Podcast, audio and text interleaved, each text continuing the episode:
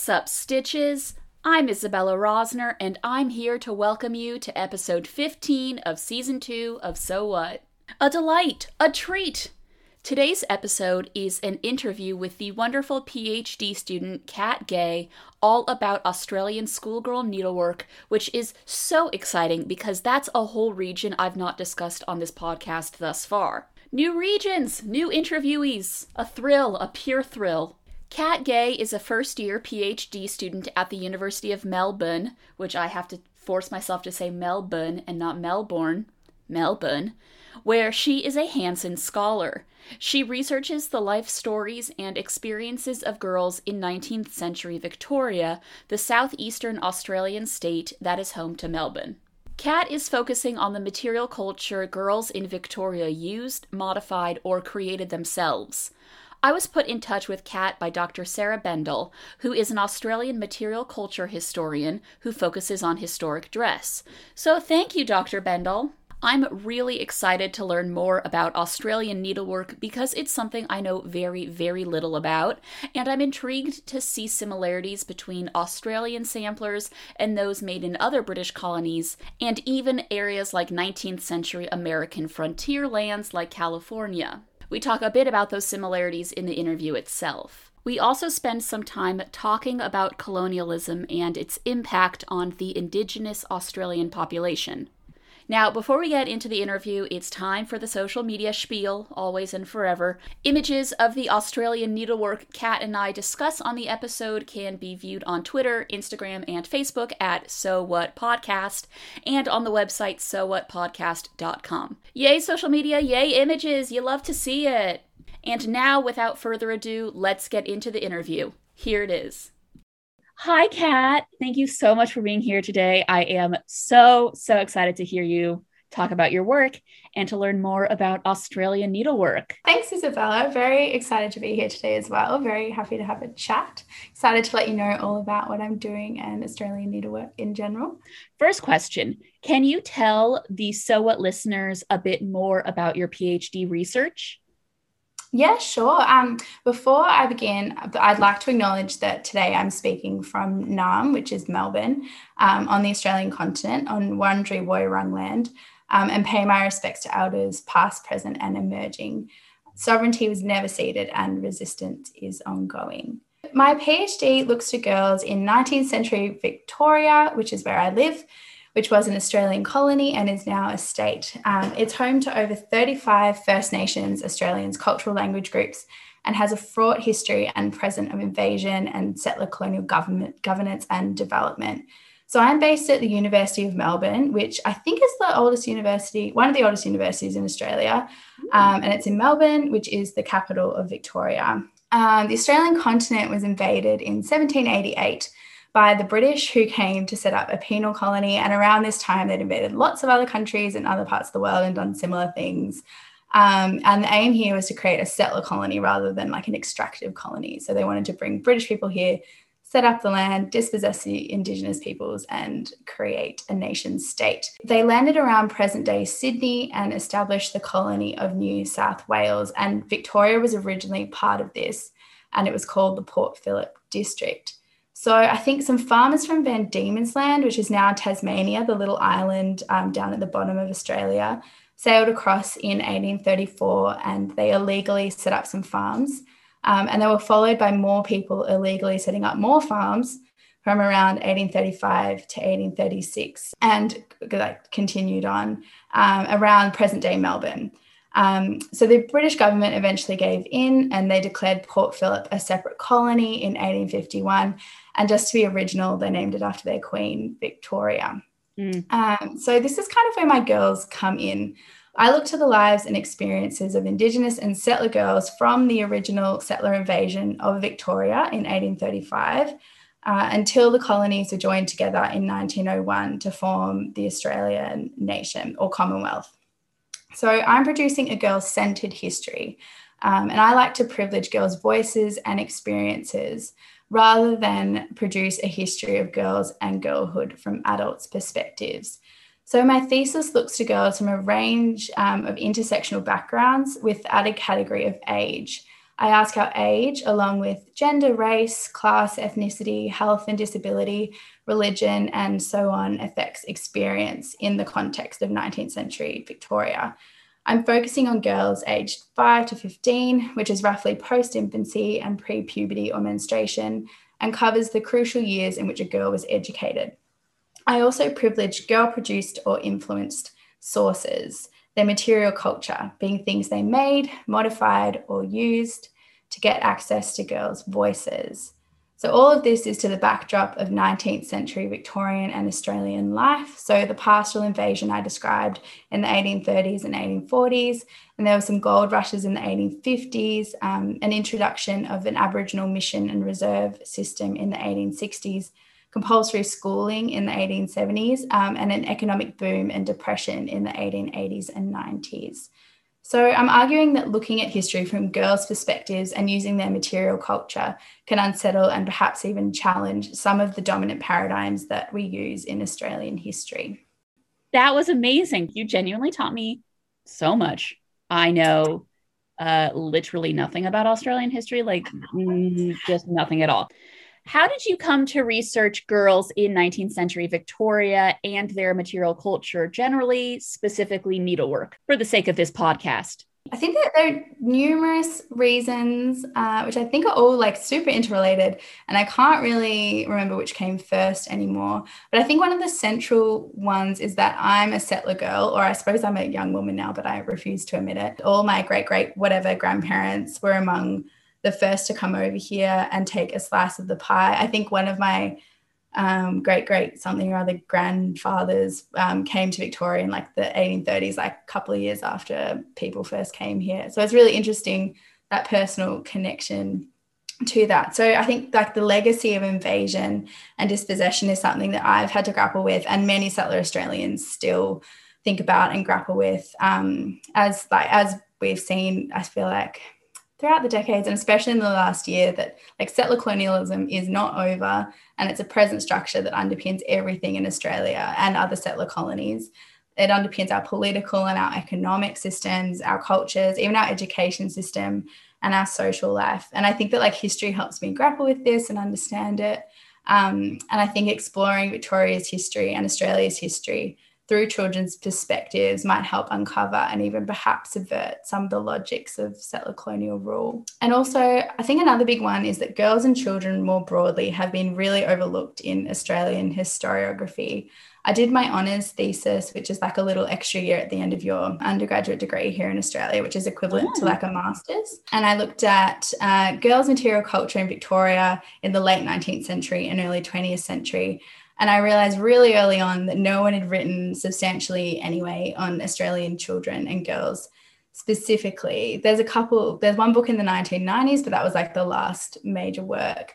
Um, so, whilst my PhD is not a gap filling exercise, the lack of literature is definitely a big driver. Um, and material culture has come into my research for a few reasons.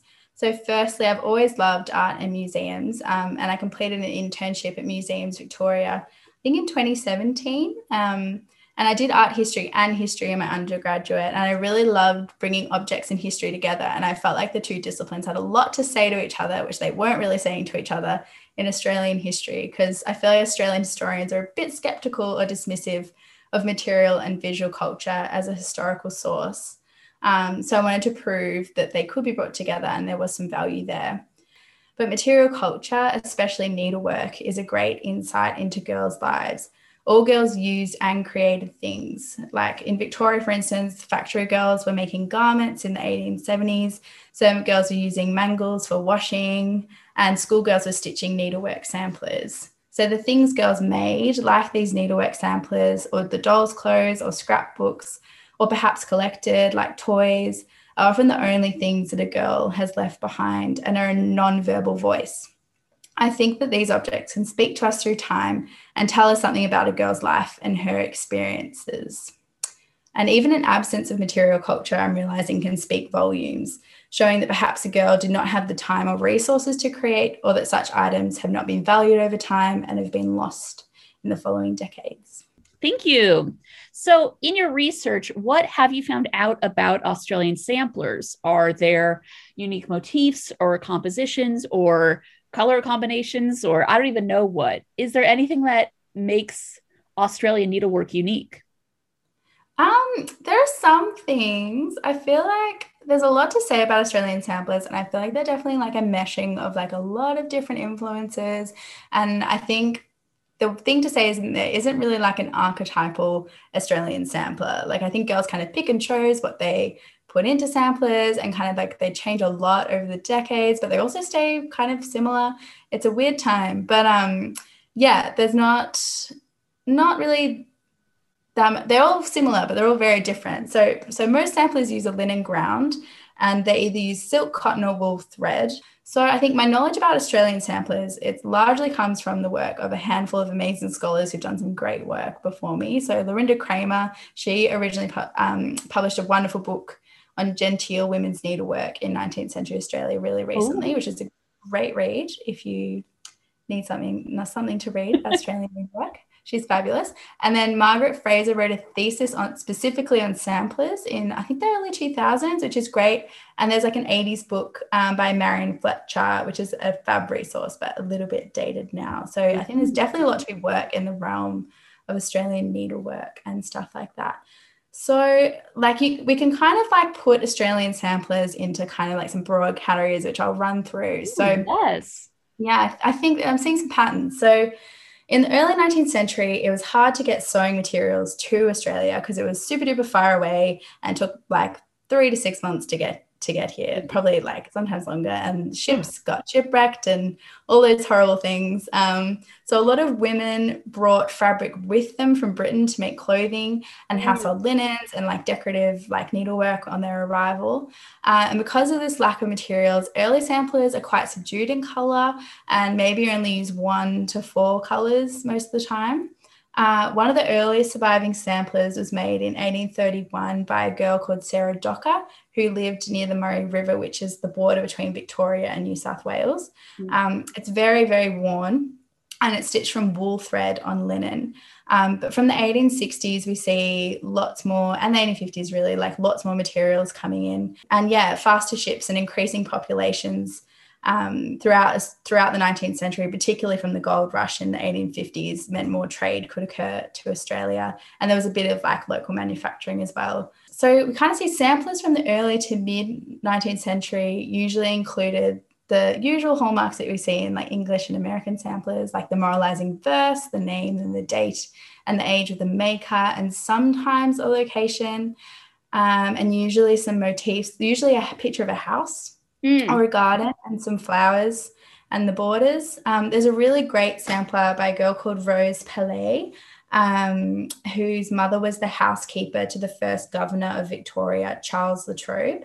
Um, and it was made in 1847. And at the top, there's this dainty little alphabet um, embroidered in like beige, green, blue, and red. And then she uses those colors throughout the sampler. And she's got like a bee and a house, and then a border of flowers. And then she's got the little um, moralizing verse that says like Jesus permit thy gracious name to stand and that kind of one which is in lots yep. of yeah and you see it in lots of Australian samplers in later decades as well and lots lots of things about like honoring thy mother and father and all the classics um, yeah so motifs on samplers across the 19th century usually include houses flowers animals we see lots of sailing ships as well um, ah. but which is interesting. I think there might be some, maybe got something to do with girls coming here on boats. I don't know. Um, and like the, I suppose, increased mobility in the British Empire. Um, but the earliest I know of, like a particularly Australian motifs on a sampler, um, is a sampler by Sarah Grace Wilson, who was 11 when she made her piece in 1867. It was in a private collection, but it's recently been bought by the National Museum of Australia or donated. Um, I can't remember. Um, and it features the classic alphabet, and she's got some motifs. She's got white swans, some people, two houses, and a kangaroo, which is quite. Ah, ah, I love that. I know it's so fun. Um, but there aren't that many samplers with Australian motifs until later in the century, and women start um, embroidering them onto their own work as well later in this later in the 19th century, and especially the early 20th century. Um, and around World War One, we see a lot more Australian motifs on samplers and things to do with like the Anzacs, like the Australian Army, and all that kind of stuff. Um, and another fun little motif that I've seen was a steam train engine on a sampler by a girl who grew up in Castlemaine and she made it in 1866. So that's kind of an interesting insight into like growing technologies and the railways that were like crisscrossing Australia at this time. Um, but from the 1850s, we start to see more simple samplers that I suppose perhaps less refined than Rose Pellet's like earlier 1847 sampler. They all have the same kind of like structure, like the alphabet in the upper and lower case with like borders, numbers, and the name and age and the date. But most of these don't have motifs or maybe just have one or two, and they're quite simple. Um, the borders are also really simple. So like Rose Pellet's sampler had borders of leaves and flowers, but the later ones usually just done in running stitch or fly stitch. They're not very decorative at all. Um, and in the 1850s, most of the samplers are all cross stitch rather than and don't really incorporate any other stitches. Um, Museums Victoria has some great examples of these needlework samplers, but not many. Um, and one it was made by a girl called Alice Winter in the 1860s, which shows this more like simple kind of like layered style. Um, and it has really bright colors. And another really cool one is by Miles Franklin, who was the famous Australian author who wrote the book My Brilliant Career. She's quite mm-hmm. famous here. Yeah. Um, and her uh, girlhood sampler, which she made in 1890, um, looks like this too. It's like super colorful, um, but it's quite simple. And I think it's it looks like wool. I haven't seen it in person, but um, it uses like variegated yarn. So it has this lovely like fluid look. And she's got some just some simple motifs of some little baskets. Um, and it uses quite thick yarn and quite wide stitches. Um, I think it was likely made at school because she stitched Thorn, Thornford Public School on it, um, which kind of reflects that compulsory free education was introduced into Australia in the 1870s, which is actually super early mm-hmm. by world standards. With the introduction of schooling and compulsory needlework, we see more plain sewing samplers um, in the later 19th century. Uh, and rather show rather than showcase their embroidery skills, girls made samplers um, with showing how they sewed seams and buttonholes and gussets and darning, basically how to make and mend clothing. Uh, there's a great sampler book I found at the Loreto College Ballarat Archive, which was a girls' boarding school, um, which was set up in the 1870s. It was made by a student called Edith Hyman, and she wrote down the methods for needlework and knitting, and I think crochet as well. And she pasted in examples of her work, along with some adorable like ink drawings and like messages for her friends. And I think the main thing to take away from samplers and why they're such a great source is that girls from all backgrounds in Australia made samplers, or at least did needlework. Um, Aboriginal girls were often taught to sew by settlers at mission schools, but there are limited examples of their needlework production. Um, Margaret Fraser references a letter in her thesis about Aboriginal girls in Perth who were making samplers in 1856. And orphan girls in Tasmania also made samplers. Um, the girls at the female orphan school in Hobart made two samplers, which they gifted to Lady Jane Franklin, the governor's wife, in 1838. Thank you. That is so fascinating. I am just tickled by the kangaroo motif, and I love also the steam engine little bit. Mm. I I've seen that on other, not on Australian samplers, but on other samplers of a similar time period, and I love that idea of taking this new technology, these new images that you see, and and putting them onto your needlework. When you were talking about what the Australian samplers look like, it reminds me a lot of like the samplers that came out of like the Midwest and the West Coast parts of the US. Um, oh, yeah. that were like, and it it seems more like they're quite plain because there was not really much need to do anything else, but also like there might have been a limitation in terms of material. Um, yeah. And so like because there's only so much like there were travel limitations there's only so much fabric and and thread you could take with you so it was like don't waste your precious materials on making decorative motifs. Learn how to do the practical yeah. things like letters and numerals. So interesting. Yeah. That could definitely that'd be an interesting comparison because i've been reading um the there's a book about like gold seeking. It's by one of the professors at melbourne uni and he compares like california and victoria like the gold rushes because it happened all around a similar time right. and kind of this, yeah, like the West and kind of this like pioneering kind of like totally. kind of thing. So be interesting to look at, yeah, because it's such a similar time and such similar kind of like motivations. So, how do Australian samplers compare to samplers made in other British colonial holdings? With Australian samplers, it's like super hard to tell that they're made in Australia, I mm-hmm. feel. Mm-hmm. Um, unless it has very, they're very similar to British samplers. And unless it has very clear provenance or location is specified, or there's a name that we can definitely tie to a particular person. They, yeah, they more often than not look exactly like a sampler that could have been made in Britain or perhaps elsewhere in the British world. And a lot of women made samplers in Britain and Ireland as girls and elsewhere in Europe and mm. brought them to Australia when they were women or when they were girls as well and and I suppose like the fact that they've kept these girlhood creations and brought them around the world kind of speaks to like the importance of these samplers to these women. And I suppose like the emotional ties that the samplers have to like their home and I suppose like their new lives in the Australian colonies. Um, yeah, I've had a look a bit of a look on like the Victoria and Albert website and like the American Sample Archive. And like I'm personally super duper hard pressed to tell you what the difference is between some Australian samplers and British and American samplers. Um, there's a bit of a scholarship that suggests Australian samplers like weren't as well made or refined as British samplers. Um, it's been suggested that this is due to the poorer quality of materials or the lack of materials, lack of tradition, and a lack of other examples. But I think they're pretty pretty great. I think they're beautiful, no matter what. Um, but Australian girls like definitely borrowed from the British tradition when they were making their samplers, as many girls were born over the seas, or their mothers were, or their sisters were, or their teachers were, or their governesses were mm. born overseas. And you can totally see the emulation of like British culture, particularly English culture, and ideas through their samplers. And scholars have noted that Australians, especially English Australians, wanted to retain their British culture and value and ideas, and which we can definitely see in society and even society today, like our political system, our language, we speak English, um, and especially in the material culture people use, like the paintings they hung, the clothes they wore, the books they read, and the samplers they sewed. Um, going back to like Miles Franklin, who made the awesome sampler before, um, she grew up in rural New South Wales and she recalled that in her youth it was fashionable for genteel people to loathe the Australian landscape and its attendant virtues and to yearn for England.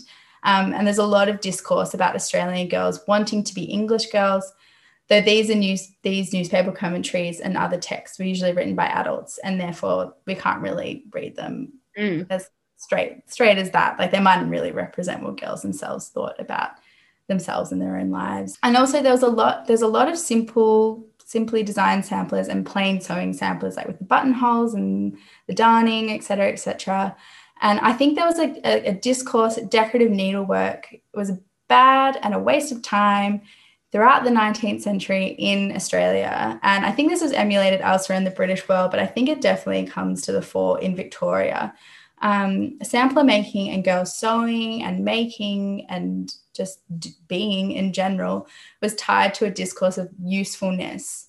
Girls had to be useful, and sewing was a productive use of their time.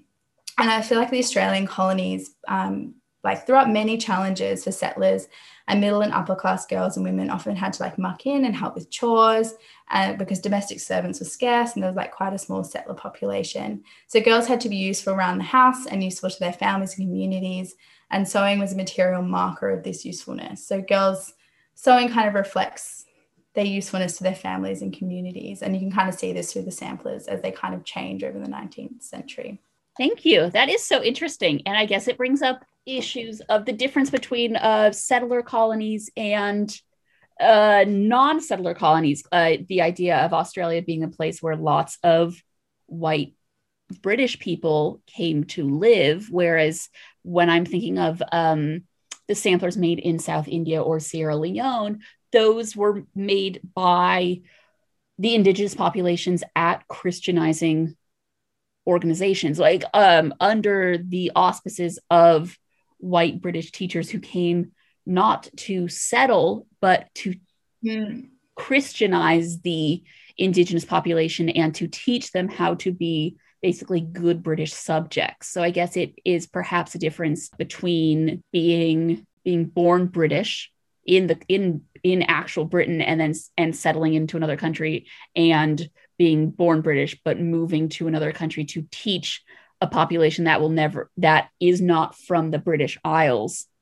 how to be mm. part of this empire. Are there extant examples of stitching by Aboriginal peoples who were taught by British colonial schoolmistresses? And if there are, how do they compare to the samplers made by uh, white British settlers in Australia? A quilt that was made by um, Noongar girls, which Noongar, the Noongar people are the First Nations people around Perth in Western Australia. Um, and this is like one of the only, I might be wrong, but I think it's like one of the earliest and probably one of the only surviving um, examples of Aboriginal girls stitching mm. in a British style.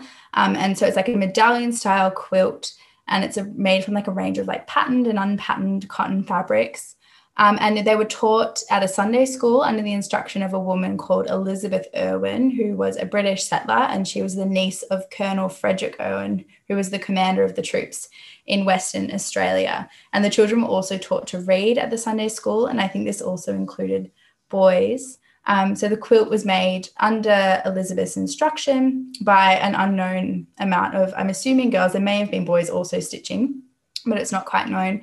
And it was gifted to the nanny, um, I think the Irwin nanny, or perhaps it was the governor's nanny. It's not quite sure. And it was taken back to England.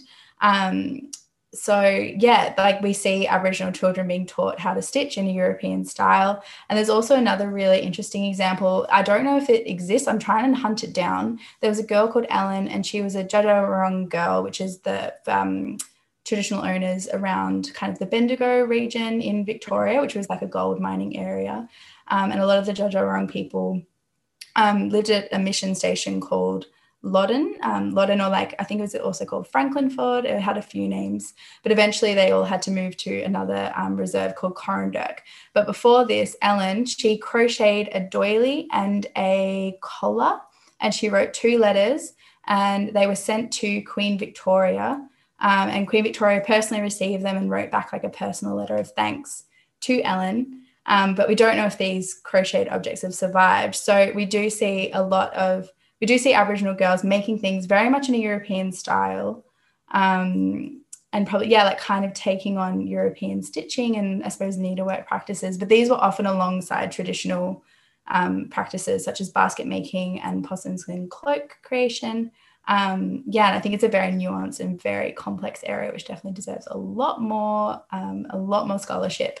Like when white people invaded Victoria in like 1835, you see like um, they appoint these uh, assistant Aboriginal protectors, which were white settler men, and their families were appointed to kind of look after the interests of Aboriginal people and try to like record language and all this kind of stuff. But they were it was a bad time. Um, but you do see examples of these men like trying to employ their wives and their daughters to teach Aboriginal girls and boys to read and write so they can read scripture, read the Bible, um, and recite the Bible and sing hymns, and also to sew. You see, like a like trying to make Aboriginal children make European material culture from a very very early date, which is very interesting. So interesting. The th- entire thesis of this conversation is colonialism. What a bad time that's yeah. not that's not a new or innovative thing to say but it's just holy moly what a what a gnarly series of events. What is your favorite needleworked object or objects? If you could pick just one or a few or a hundred um, i'm here i'm happy to sit and listen to your whole list. There's these samplers at museums victoria and they're made by two sisters, the Winter sisters. So there was a girl called Eliza Winter and a girl called Alice Winter, and they grew up in Melbourne. Um, and Eliza was born in, I can't remember the exact dates, but she was born in probably the late 1830s. Her parents were in Australia. I think she was born in Australia, and her parents moved to Melbourne at some point. And she lived on Latrobe Street, which is like right in the CBD of Melbourne. And like I go there all the time, and it's like it's right near the state library, and like it's it's very central place. And she lived there and she made two needlework samplers that we have and another one that we think was made by her that wasn't quite finished. It seemed to be like a bit of like she was practicing some borders and some stitches. It wasn't a mm. proper sampler. She was just kind of playing around. Um, but she died in the 1850s. I think she was quite quite young. Let me, yeah, it was really, really sad. But then her sister, Alice, also made some samples in the 1860s, but they never met.